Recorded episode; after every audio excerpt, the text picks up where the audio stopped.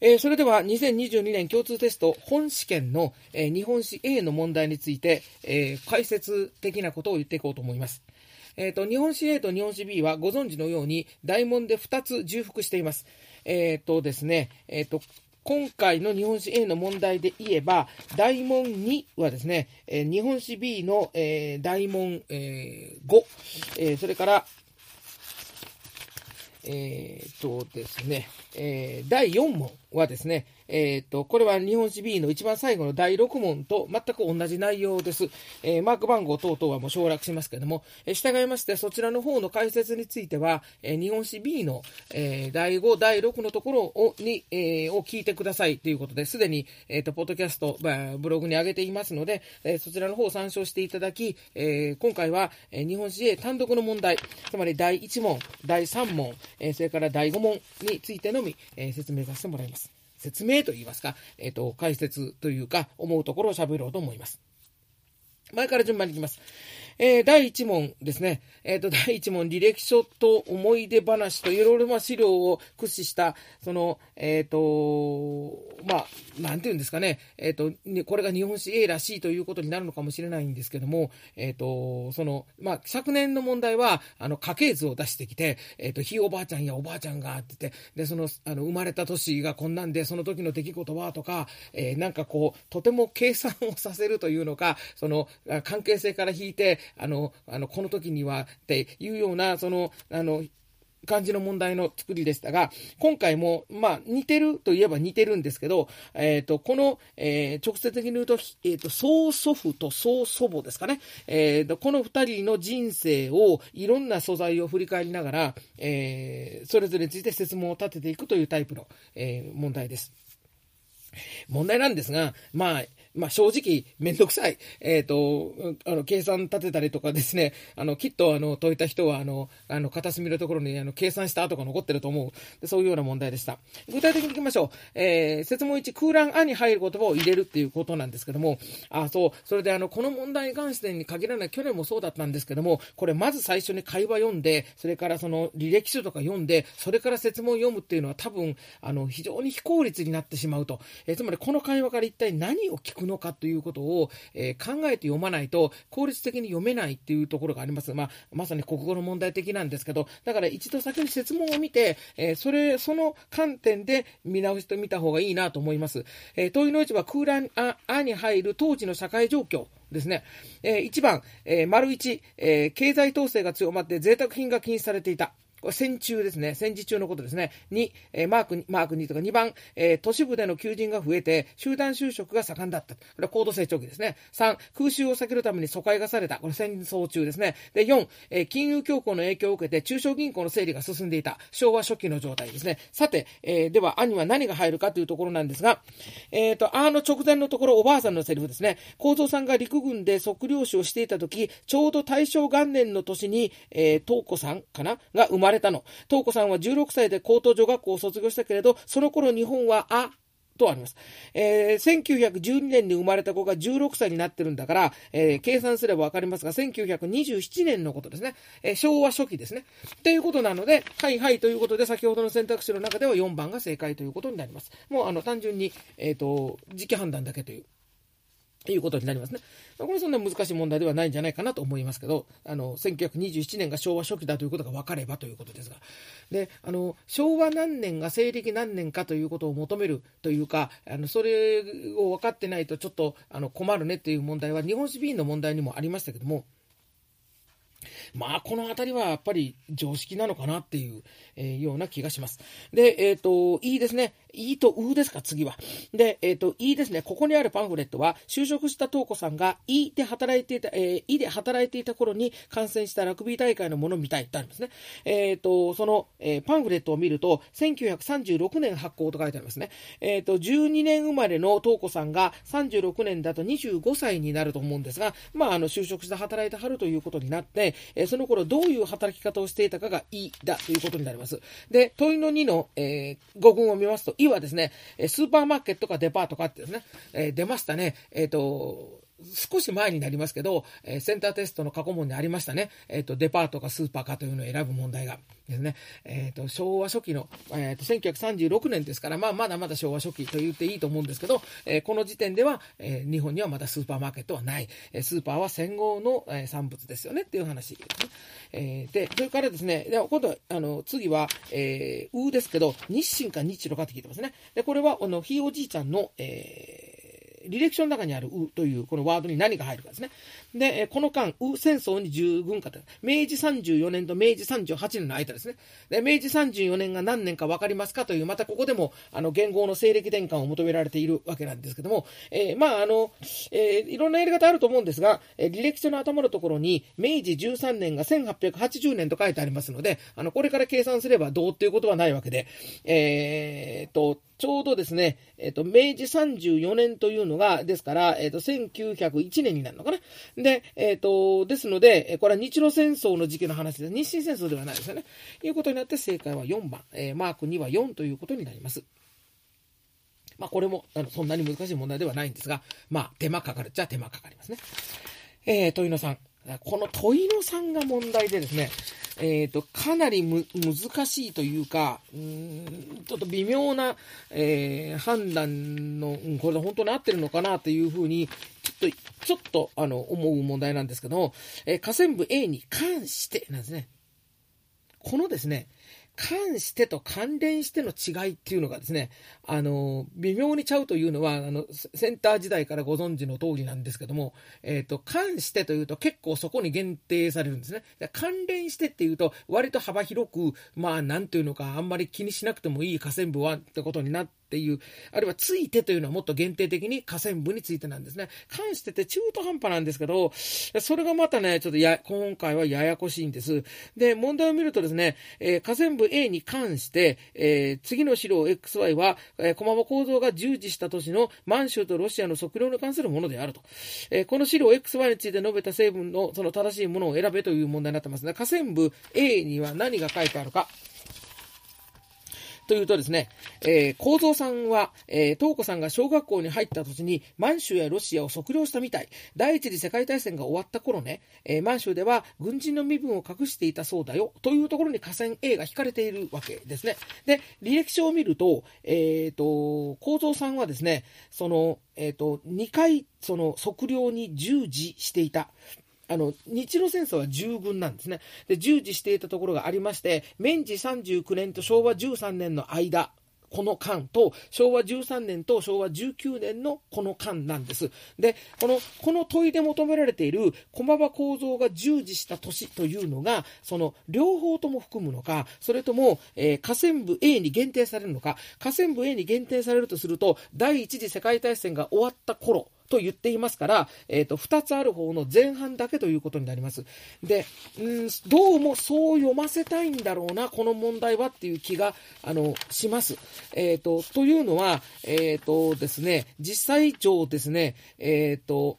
1234の X の2択がですね、えっ、ー、と、シベリア鉄道の着工年か、シベリア出兵の出生年なんですね。で、あの、どちらも、あの、昭和じゃないんですね。で、ですから、その、えっ、ー、と、履歴書に書かれている2つのこの間のうち後半は多分対象外なんだろうなというか、そういうふうに読んだ方がいいのかなと思います。まあ、実際この XY の分、資料そのものに僕は直接当たれてないんですけども、あの、そんな気がします。で、X、作業員は権利を探るため、変名を用い、え、表面軍下との関係を断ち、え、純然たる一個人として領事館よりと書かれてます。つまり身分を隠したというですね、先ほどの河川部 A の中の証言と一致するわけです。で、Y の方は身分隠してるんじゃなくて、測量作業は護衛兵の援護の、え、虚に行動せざれば、すこぶる危険なるゆえをもって、えー、ということになってます。つまり護衛兵と一緒に測量しないと危険で測量できないということを言ってるわけだから、身分はバレバレですよね。ということを考えてくると、えっ、ー、と、その、先ほどのその履歴書だけではちょっとわからないんですが、えー、河川部 A との合致関係から言えば、明らかに X の方が合致しているということ、それから時期が第一次世界大戦が終わった頃といえば、まさにシベリア出兵の頃ですから、正解は、あの、この組み合わせで2ということになります。ちなみに、あの、ロシアは関係なくて、満州だけが、あの、対象ということになっています。まあ、考えてみれば、昭和13年から19年の間はもはやロシアじゃなくてソ連ですから、その意味でも、うん、除外していいのかなと、なんとなくもやっとはしてるんですけど、まあ、それでいいのかなというふうに思います。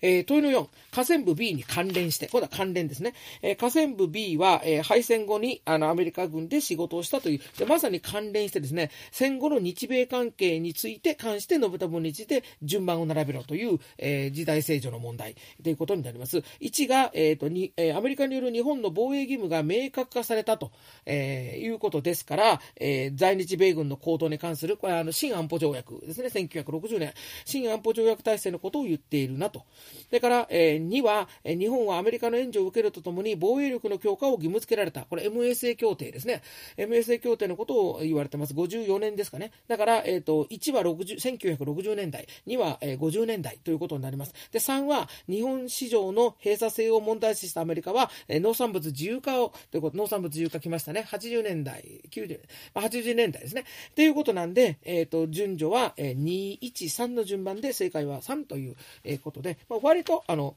なんていうんですかね、あの戦後史の、えー、10年ちゃんと空いている時代順の問題かなと思います。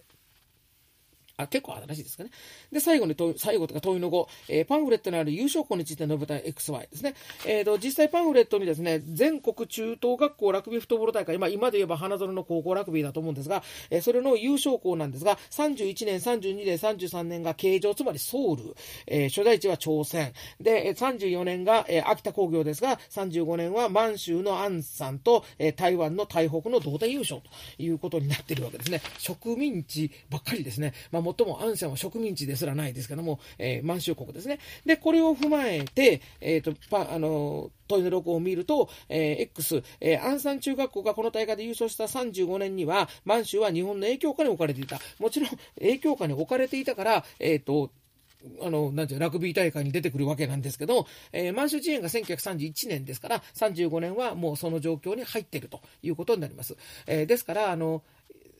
やっぱり1931年満州事変とか、えー、やっぱそれぐらい覚えておかなあかんっていうことですね。で、Y、えー、形状は、えー、朝鮮総督と同じ年にあったと、えー、形状はソウルのことだよねということが分かっていれば、これは正解になるということで、正解は 1X も Y も丸というですね、えー、割と受験生が悩みやすいのがここに出てきているわけです。えー、問いの4、ナトル6。ですね。これはめんどくさい統計読み問題なんですけど、えっ、ー、と、大卒男性の平均初任給と耐久消費財の価格で、グラフの読み取り問題です。単純な、というかシンプルな。えー、マーク1番、イザナギ景気が始まる前年というのは、イザナギ景気は1965年です。えー、その前の年のデータはないんですが、類推性ということでしょう。1965年、カラーテレビの値段が19万8000円、大卒男性の、えーえー、と平均初任給が2万4102円とありますから、えー、単純で6倍してもカラーテレビが買えません。なので1は×。2は、えー、と大阪万国博覧会70年のデータを見ると、電気洗濯機、電気冷蔵庫の世帯普及率は9割ではなく、88%と85%ですから、これは5分ということになります。3番、自衛隊が発足したのは54年、その翌年が55年、表の一番左ですね、白黒テレビの値段が8万9500円、えー、大卒男性の平均月収の6ヶ月、1万2907円を、6倍しても8万9000円には達しません。ですから3番は、あの、買えません。ですからですね、あの、ここで求められている歴史的知識というのは、えー、イザナギ景気と大阪万博と自衛隊発足の西暦年代ですよね。5年刻みとは言うものの。あとは単なる計算問題ということになってですね、うーん、つまんないなという感じです。で、最後の4番、えー、最初の先進国首脳会議、えー、つまりサミットが開かれたのは75年ですが、えー、この年、表の一番右、カラーテレビの普及率が白黒テレビの普及率を超えていたと。カラーテレビは49%、えー、カラー、失礼、カラーテレビは90%、白黒テレビは49%ですから、カラーテレビがもう逆転していたことがわかります。ということで正解は4というですね、まあ、単純に、えー、統計を読むだけの問題ということになります。で、最後の問題ですが、えー、問い7番ですね。えー、これはもう河川部1から4の単純な正誤問題なんですが、えっ、ー、と、間違っているのは2番。沖縄の施政権が日本に返還されたのは、えー、70年ではないですね。72年ですから、えー、この段階ではまだ送ってないという。ですから、大問1に関しては、あの、めんどくさいというのもあるんですけども、あの、結構正確なあの西暦年代っていうのが問われていて、えー、70年にではなく72年だよね、沖縄が帰ってきたのはという、そこまで必要だっていうことになってます。だから、あの、まあ、近現代史に関しては、まあ、ある程度重要な年代、日清戦争とか日露戦争とか満州事変とか、やっぱ覚えないといけないとは言ってはいるんですけども、ちょっと細かいかなっていうか、あの、もうちょっとなんかこう、あの、歴史の流れというか歴史の意義とかそういう問題にしてほしかったんですが、えー、なんかこう下一桁覚えなあかんっていう印象がすごく強い問題だったなというふうに思います。これが第1問についての感想です。えー、続いて第3問です。えー、第3問ですが、えー、とですね、高橋さんと淳さんというですね、えー、2人の会話で進行していく問題で、まあ、割とあの、オーソドックスな、あの、問題のパターンになっていますけども、まあ、早速行きましょう。問1、えー、と、河川米に関連してなんですが、まあ、要は1日産の、えー、時代聖女の問題ですね。で、1、友愛会ですね。2、最初の命令ですね。えっ、ー、と、どちらも対象ですけども、えっ、ー、と、友愛会が大正初期ですね。まだあの、労働運動としての、あの、なんていうんですかね、パワーといいますか、え、ある種攻撃性といいますか、戦闘性というのがまだまだなかった友愛というですね、あの、まあ、大逆事件の後、えー、労働運動に対する締め付けもある中で、あの、穏やかに仲良くやりましょうを掲げていた時代、大正初期ですね。で、それに対してメーデーが行われたというのは、あの、かなりそういう意味で言うと、あの、団体としての力が、あの、出てきた時期で、えー、大正後半と言ってもいいといいですよね。この1、2の順番がわかるか。3の社会民主党の結成、高徳収水、これは明治ですから、明らかに一番古くて、え、順序は3、1、2、つまり答えは5ということになります。これそんなに細かい問題ではないと思うんですが、ちょっと1がね、わかるかどうかですね。えー、問いの2番。えー、問いの2番は資料の読み取り問題になってます。まあ、長い資料なんですが、えっ、ー、と、まあ、あの、結局ですね、あの、X と Y の正誤判定になります。で、X、工場法の対象となったことで、資料にある、え人力車夫の労働環境は改善されたかどうかって書いてあるんですけど、まあ、これはあの、工場法の対象に人力車夫がなっているかどうかっていうことに尽きるわけですが、ですから工場法の対象となったのは職工で、えしかも中小企業はあの、対象外で、とかいうようなことを考えると、えー、人力車夫って関係ないよねということを考えろということですね。うん。XY 制御で消去法も使えないし、ちょっとなーっていう気が私はします。えー、Y はあの書かれている通りですね、えー、都市スラムは市の郊外へ移動していき、仮想民の主要な職業が変わっていったというのは、ちょうどど真ん中の少し上のところあたりですか、そこでは市街地中心部から都市のスプロール化によって膨張しつつあった近郊へと仮想居住民が流動していったというところ、それからそのすぐ下の、えー、ですね、都市スラムの職業構成について主な重要な変化は、仮想民の主な職業であった人力車夫が、えー、市電の発達など交通網の整備によって、えー、急減したというようなことですね。で、えー、単純労働者や、あの雑業者に転業していったという説明があるので、この説明をまとめると Y の文になりますから、えこれは丸、つまり×丸ということになります。えー、問いの3、まためんどくさそうな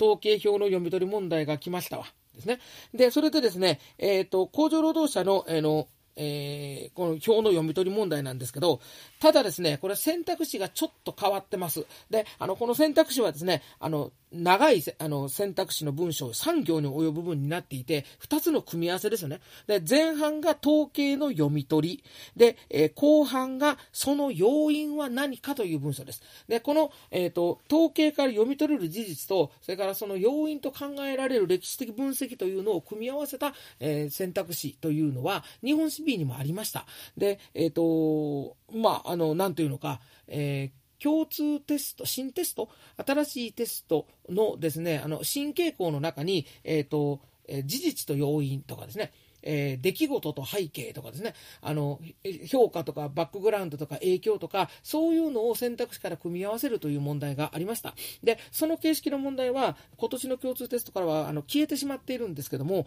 あのこの問題のようにですね、選択肢の中に織り込む形で生き残っている、えー、というような気がします。えー、実際ですね、あの、この1、2、3、4の選択肢に関しては、前半は統計の読み取りで、後半はその要因の内容に入っていますのでね、ただですね、あの、後半のその要因というのがですね、よく見ると、えっ、ー、と、1と3が同じですよね。で、2と4が同じですよね。えー、ですから、あの、統計から読み取ることと、えそれから知識ですね、あの、歴史に関する。で、その2つを、あの、まあ、選択肢的には組み合わさってるんですね。選択肢的には組み合わさってるんですけど、うーんっていうような感じです。あの、まあ、有機的につなげて考えさせようとしたんだとは思うんですけど、まあ、実際見てみましょう。1番。丸の1ですけども、まあ、あの、結果的にはこれが正解です。えー、1919年の工場労働者の家計は、16年に比べて、実支出中の、えー、飲食物費の割合は増加しています。確かに。えー、16年の工場労働者の食費の割合は43.7%。えー、それが、え、19年になって、えー、56.6%に増えています。その要因が、えー、米価が急騰したためであると。まあ、16年から19年というと、えー、ご存知のようにシベリア出兵がありましたので、米価高騰してます、実際に。そうなれば、食費に、えっ、ー、と、食費の割合が家計において比率が上がるというのは、まあ、まあ、理屈として合っていますので、これが、まあ、成分ということになります。2、3、4見てみましょう。2番。えっ、ー、とですね、えっ、ー、と、21年の工場労働者の家計は、19年に比べて実収入、実質ともに増加した。えー、21年の、えー、工場労働者の家計は19年と比べると、えっ、ー、と、実収入は上がって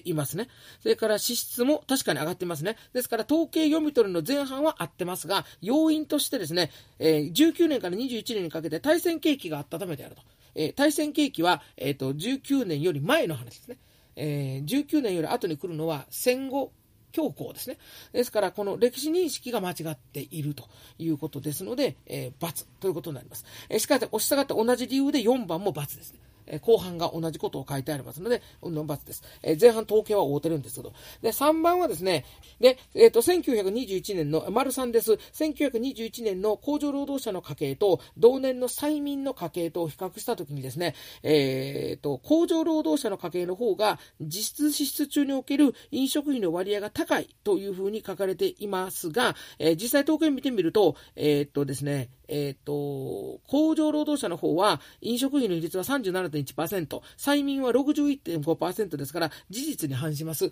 ですので、丸3の場合は統計の部分で間違っているということになるわけですね。そういう問題でした。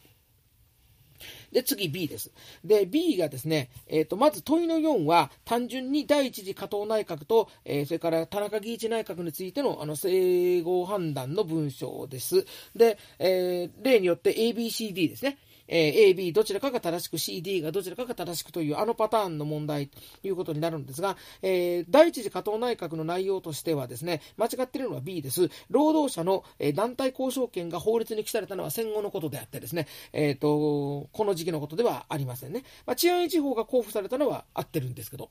で、えっ、と、A の社会主義国であるソ連との間に国交を樹立した日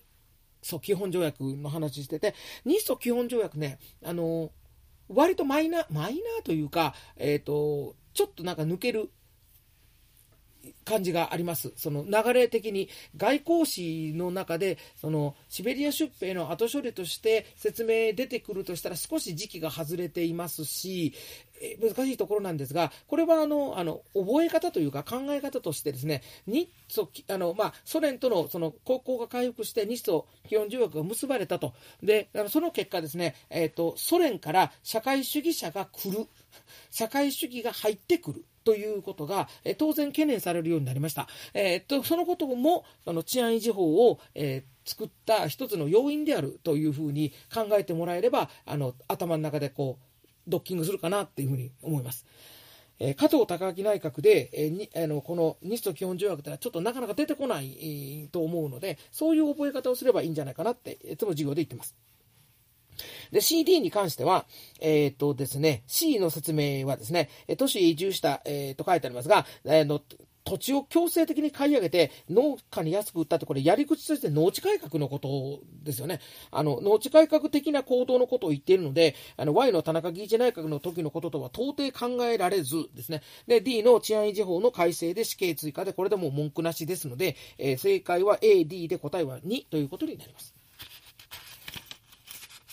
えー、続きまして、えー、問いの5です。えー、河川部 E に関連して20年から30年代の生活文化ですね。いわゆる大正初期文化、大衆文化の、えー、本当好きですよね。あの、ニュースセンターで大衆文化が。本当好きだなと思うんですが、また出てます。で、えっ、ー、と、X、えー、和洋折衷の文化住宅、これが当然丸。で、Y、えー、ですが、大正娯楽雑誌は結構なんですが、国民の友じゃないですね。えー、徳富双方ですね。明治ですね、国民の友は。えー、ここは多分キングかなんかが入ればよかったんでしょうけども、もうもう全く違うので、×、えー、丸×で正解は2ということになります。さて、えー、次の問い6です。で、このですね、あの、ABCD が何かなという、あの、あの、4つの棒グラフと折れ線グラフの組み合わせのこれって、あの、去年もありましたよね。あの、去年も、えっー、A だったか B だったか、確か A だったと思うんですが、ありました。で、あの、そのメモのところにですね、あの、ずっと書かれていて、で、ABCD どれが入るでしょうという問題なんですけどですね、もうこれ本当にですね、本当に数を見るだけですよね。えっ、ー、と、何年がピークかとか、何年から下がってるかとか、あの、何パーセント台とかってことで、ABCD を絞っていって、で、そのメモの文章と組み合わせれば答えが出てくるっていう。でね、こういうのはね、まあ確かにめんどくさいですし、一定時間を食うしミスる子も出てくるかもしれないんですけど、日本史の試験としてはいかがなものかと。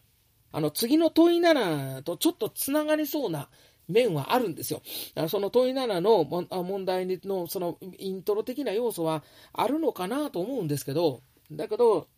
実のことを言うと、なくてもできちゃうんで、2年続けて出ましたので、あの、こういうのはこれから出していくんだろうなと思います。問いの7。えー、さて、問いの7が結構ちょっとうんと思うんですけどね、えー、正しいものを選べと。で、えー、河川部 G に関連してのですね、河川部 G はですね、明治後期から昭和初期にかけての社会についてまとめてみるよって書いてあって、えー、それだけ見たらこれ、うーねー、えー、大正デモクラシーが農村に影響を与えたかどうかとか、都市と農村の生活格差の解消とか、えー、ってそんなん習ってないよなとか、いや、習ったかもしれんけど覚えてないよなとか、もしかしたらこのグラフから読むのかなとか、いうようなことをね、考えてしまうと思うんですけどですね、えっ、ー、と、その75ページの B の会話文のですね、そのたかしくんのくんかさん、たかしの、えー、セリフ、河川部 G のある、たかしのセリフの一つ前の純のセリフを見てもらったらいいんですよ。するとですね、彼はこう言ってるんです。でもさ、農村から見たら都市文化はどのように見えるかなと思って、ある農業組合の創設出資を読んでみたんだ。主意書を読んでみたんだ。そしたら、都会は火に贅沢に赴く。に対して農村は貧苦にむせぶという文言があったよ。都市に対する恨み、反都市主義が見られるね。ただ、出書には農民、主義書には農民の自治を強調していて、デモクラシー思想や大衆文化の影響も確かに見られるよね。そうだね。って言って河川部が来てるんですよ。ですから、えっ、ー、と、今の文を、あの、から読み取ればですね、えっ、ー、と、1、えー、大衆、えー、前半はいいんです、えー。前半の大衆文化やデモクラシーの考え方は都市だけでなく農村にも影響を与えたって言ってましたよね、今ね。で、えー、ところが都市と農村の生活格差は解消されたって言われると、いやいやいや、農村はあの貧苦にむせぶって書いてありますから、えー、違うじゃんっていうことで、これが×。で、えっ、と、2番が、えっ、と、大衆文化やデモクラシーの考え方としては広がったが、農村では受け入れられなかったって書いてありますが、えー、それが違いますよね。で、3番、えー、高級生活者や鎮中干渉と呼ばれる人々が増加し、20年代には都市、えー、社会内部の、えー、都市、えー、社会内部の格差は解消されたって、えー、そんなことはどこにも書いてません。で、丸4、えー、工業化の進展による生活レベルは上昇したが、20年代初頭でも都市、えー、社会内部の格差は存在してたということになるので、まあこ、これ4が丸っていうことになりますよね。それかよって感じですね。ですから、その、えっ、ー、と、説問文を読む。あの、その、下線部だけ読むんじゃなくて、会話全部読んでるっていうですね、そういう、これはあの、説問の趣旨なのかなっていう、あの、感じで、まあ、ちょっと嫌な感じといえば嫌な感じなんですけど、えー、確かにあの、様々な、例えば、えっ、ー、と、昭和初期の例えば都市にだってあの当然貧富の差はもちろんあったわけですし都市新中間層はそらまあまあその今日は帝劇明日はでであったかもしれ三越であったかもしれませんけど無論そんな人ばっかじゃなかったということはあのまあ、当然考えたらわかるわけなので、そういう意味での歴史的な常識というのを取ってるかもしれないんですが、その入試問題としてはちょっとどうかと。で、あの、ただ、それをその、えっ、ー、と、セリフといいますか、会話の中でフォローしてるから、あの、そこら辺の知識がちょっと曖昧な子でも、ちゃんと会話読んでたらできるよねっていう、多分そういう問題だろうと思うんですよね。うーんその態度についてどうかなというのは思うんですけども、まあでも、えー、受験生の皆さんに言うのは、だから会話読みねっていうことですよね。特にあの、河川読んだだけではですね、このですね、えっ、ー、と、問いの、今思いついたんですが、この問いの7の、もやはり河川部 G に関してなんですね。関連してじゃなんですね。で、関連してじゃないんやけども、えー、この河川部7、そしてその河川、あ、河川部 G ですね。で、河川部 G は、そうだねの後ろなんですね。で、そうだねって何かというと、その上にある言葉を受けて、そう言ってるんです。で、いうことなので、やはりその問題文をちゃんと読まないといけないと。えー、河川部だけ読んじゃダメだよっていうその警告であるというふうに受け取ったらいいんじゃないかなと。もちろんこれは日本史 A だけの問題ではありません。えーと、さて、え、次の第4問は B と共通ですので、え、最後に第5問に、ついて見て終わりにしたいと思います。えー、高校生のレンさんとトモさん、会話ばっかりですね。あの、なんか、今年は本当に B も会話ばっかりやったなっていうのは、あの、すごく思いますが、さて、問いの1です。で、えー、問いの1については、え、選挙制度についての話をして、まあ、これも関連してなんですけど、えっ、ー、と、えー、X と Y それぞれが、えっ、ー、と、どっちと組み合わさるか、えっ、ー、と、X は西園寺金持ちと原家、えー、Y は山形有友と黒田清隆ということになるんですが、まず X、大政党に有利な小選挙区制の導入ですね。この小選挙区制の導入ってのは原家ではよく出ますよね。あ、まあ原家なんですけど、原隆では本当によく出てくるねっていう話です。で、あの、小選挙区制の特徴は、えっ、と、現社で、現社や政経でも、あの、教わっているようにですね、あの、大政党に有利ですね。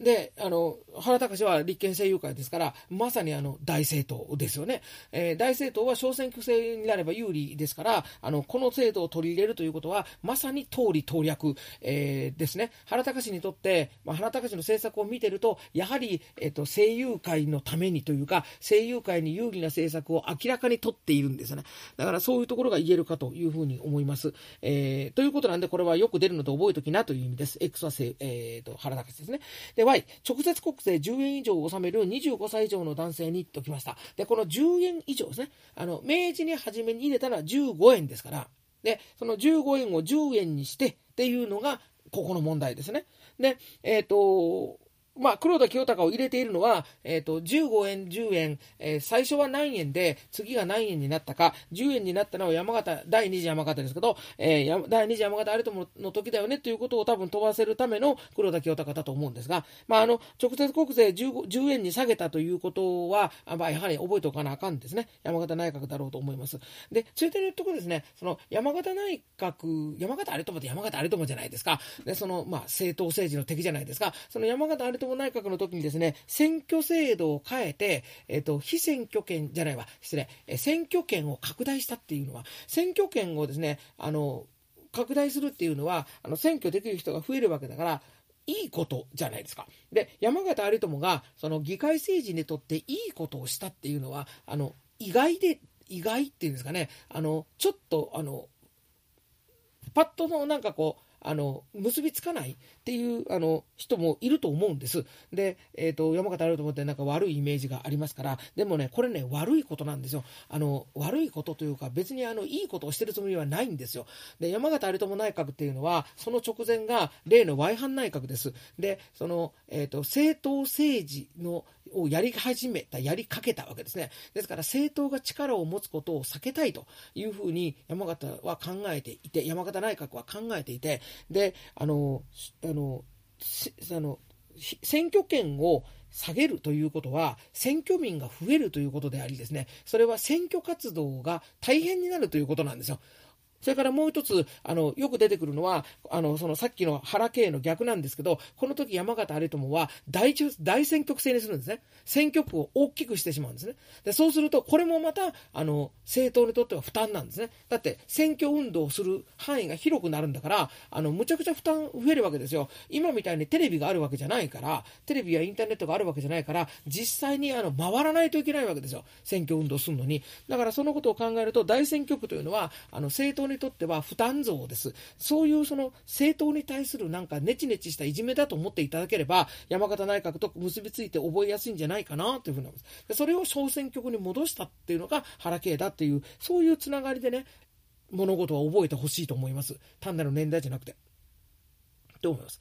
えー、問いの2。えー、これはの表の読み取りなんですけど、えー、河川部 B に関連して、えー、2人は17、18回の総選挙の結果を次のようにまとめたと。まあ、これは事実なんですね。でその中で、えー、選択肢を見ようと。で、まずですね、XY 成果の X の方は、あえて第16回ですね。第16回っていうのがですね、これは河川部、えーと、河川部の B ですね、えーと、最初の、えー、普通選挙制度で行われた第16回と書かれてます。だから、不選法が、普通選挙法が可決して最初の選挙なんですよね。で、それが第16回選挙で、で、えー、無産政党から複数人、えー、当選者が出たと。で、それで、えー、共産党に対する一斉検挙が行われた。っていうようなですね、あの、ことが、これ結びついて成分だということになります。うんですから、これは、あの、河川部を見ろということですね。で、Y は17回18件で表を見ろということなんですが、え表の中を見てると、え社会民衆党、日本大衆党、労働農民党、あるいは、えっと、18回の、え全国労農大衆党、これは、あの、明らかに無産政党なので、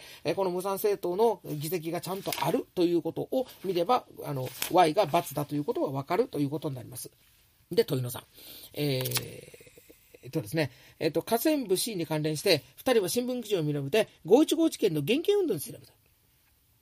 515事件の犯人、つまり海軍青年将校たちですね、あの、減刑運動、つまり全国から、あの、処罰しないでくれ、あるいは、あの、罪あんまり重たく、罰を重たくしてやらないでくれというあの声がすごい殺到したんですね。で、あの、この515事件の犯人に対しての、その、こういうあの、世の中の声があったっていうのは、多分意外なことだと思うんですよ。受験生というか高校生にとっては。あの、僕が授業するときには必ず言いますけど、あの、総理大臣を問答無用で銃殺した軍人が、その、人殺しじゃないですか。で、あの、人殺しだし、国家反逆罪ですよ。あの、総理大臣を首相官邸に襲うなんていうのは。で、その人間に対して、彼らはいいことをしたんだっていう人たちがいっぱいいたっていうのは、えぐいなと思うんですけど、1930 1932年。で、いうふうに、いつもお話をします。で、あの、それは、あの、まあ、犬飼をはじめとする、その、従来の政治家、政党政治家、つまり財閥系の金持ちのですね、あの、なんかこう、不景気が続く中で、私利、あの、私欲を貪ってる悪い奴らっていうふうに考えてる人たちがたくさんいて、で、その、それに対して正規の鉄槌を振ったんだっていうですね、あの、そういう、あの、感覚の、のがあって、ったっていうのは、それは恐ろしいことですよね。で、あの、ということを僕は授業で話しますと同時に、その前例があったので、で、そのことがあったので、226事件の時にもそれを期待したって、あの、いう話があって、説があって、で、あの、ところがどっこいですね、226の時には、あの、ものすごく厳罰に処されてしまってですね、っていうことがあって、僕は226事件の時にいつも言うんですかね、っていうような話があるんですが、さあ、そんなこと普通、授業でそんなことまで触れませんから、えー、こうなってくると、あの、多分意外だと思います。で、この、えっ、ー、と、受験生や高校生が、あと、あの、なんていうのか普通にというのか、さささっと授業を聞いてるだけでは、あるいは小中学校からの連続した常識で言うと、はっと思うようなことをですね、あえて資料を出して、根拠を示して出してきて、こういうこともあるんだぜっていういうことを示すっていうのは、あの、新テストっぽいですね。はい。あの、共通テストって、特に今回の共通テストって、あの、思考テストからだいぶ離れてしまってて、その、あの、形式の問題というよりは、なんていうか、何を問おうとしてるそのテーマというか、そのスタンスの問題として、なんか随分センターテストに寄ったねっていう、あの、もちろん今回すごく難しかったんです。すごく難しかったのは、あの、まあ、またちょっと別の問題かもしれないんですけど、そのそういう意義や意図や背景や、えー、そういうようなことを問うようなですね、あの、あの思考テストの問題と、あのだいぶそういう意味で精神が有利してしまってるなというふうにすごく思っちゃってて、で今あのこの、こういう問題のことをつい新テストっぽいって言いましたけど、あの厳格に言うと思考問題っぽいんですね。で、あのそういう気がします。でこういう問題があのあのあの B ではほとんどなくなってしまったっていうのが、あの個人的にはあのすごくあの残念です。で、えっ、と、でもこの A に、あの、これ本試験ですから、A の本試験に、あの、1問だけですが、こういうのが残っていたので、ちょっとなんか、あの、救われたというか、あの、来年もしかしたらこれ出てくるかもしれんな。もしかしたらもうこの新テストっぽさってのは滅ぶのかな？もう、あの、まあ、ね、歴史総合、歴史探究になったらともかくとして、あの、原稿過程ではもう、あの、出てこないのかなと思ったんですけど、これちょっと出てきてますね。はい。で、あとは資料の読み取りなんですけどね。えっ、ー、と、ABC での成分ですけども、A はだから正しいです。で、あの、あの、全国各地で行われたっていうのは、えっ、ー、と、全国各地の愛国組織とか、えー、そういうようなことが書かれているので、全国だっていうのは資料になります。で、B ですけども、えっ、と、3ヶ月で終わっているって書いてありますけども、えっ、とですね、資料2の方がですね、東京日日新聞の9月17日付の記事ですね。だから515事件から4ヶ月が少なくとも経過しているわけだから、3ヶ月じゃ済まないですよね。というところを読み取らして、A が正しいだと思うんです。で、C と D に関しては、えっ、ー、と、これはもう知識で、えっ、ー、と、高橋是清が殺されたのは226事件ですから、えっ、ー、と、これは単純に D が正しい。ということで AD で正解は2と。こういう問題構成になっています。えー、というの4。えー、まあ、これはもうまさに関連で学問弾圧の話をしているんですが、成分は4です。滝川事件ですね。えー、1はですね、えっ、ー、と、大杉栄は共産党じゃないです。え、で、えっ、と、大体からして、あの、あの、いわゆる甘かす事件で殺されていますので、獄中で、あの、転校声明もしません。あの、まあ、あの、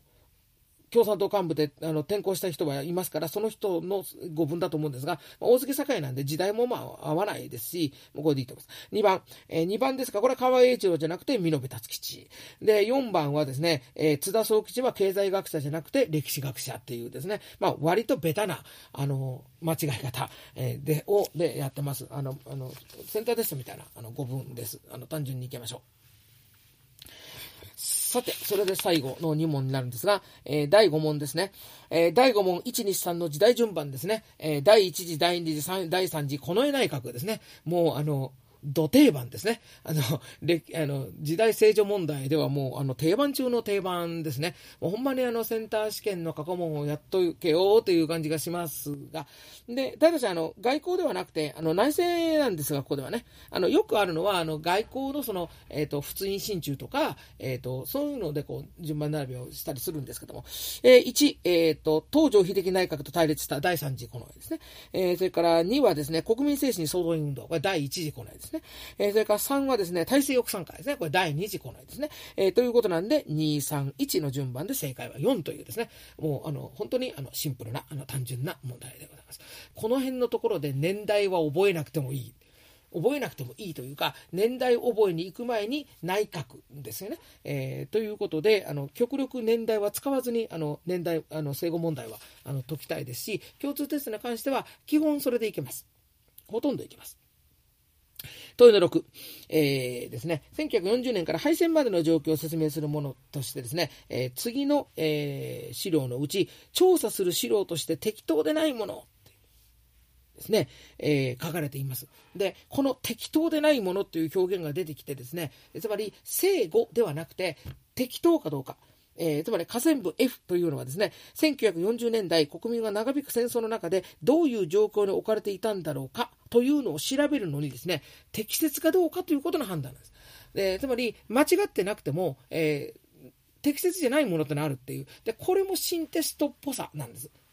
なんですが、残念なのは、え、選択肢がそうなっていない。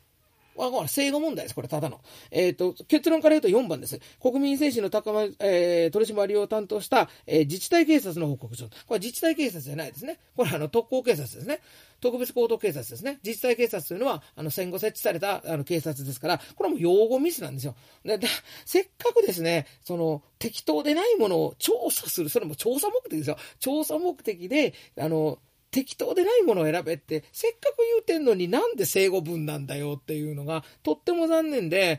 このあたりがなんかこう、うん、なんか問題の作り込みとしてどうなんかなというふうに考えます。ラスト問いなんですね。えー、戦後初の総選挙における政党政治についてっていう、えー、問題になっていますが、えっ、ー、と、これもまあ、基本的に正誤問題です。で、えっ、と、1番、えっ、と、敗戦後の最初の総選挙に挑戦した政党は戦前の規制政党のみだった。戦前の規制政党っていうのはどういう意味ですかね？戦前にあった政党という意味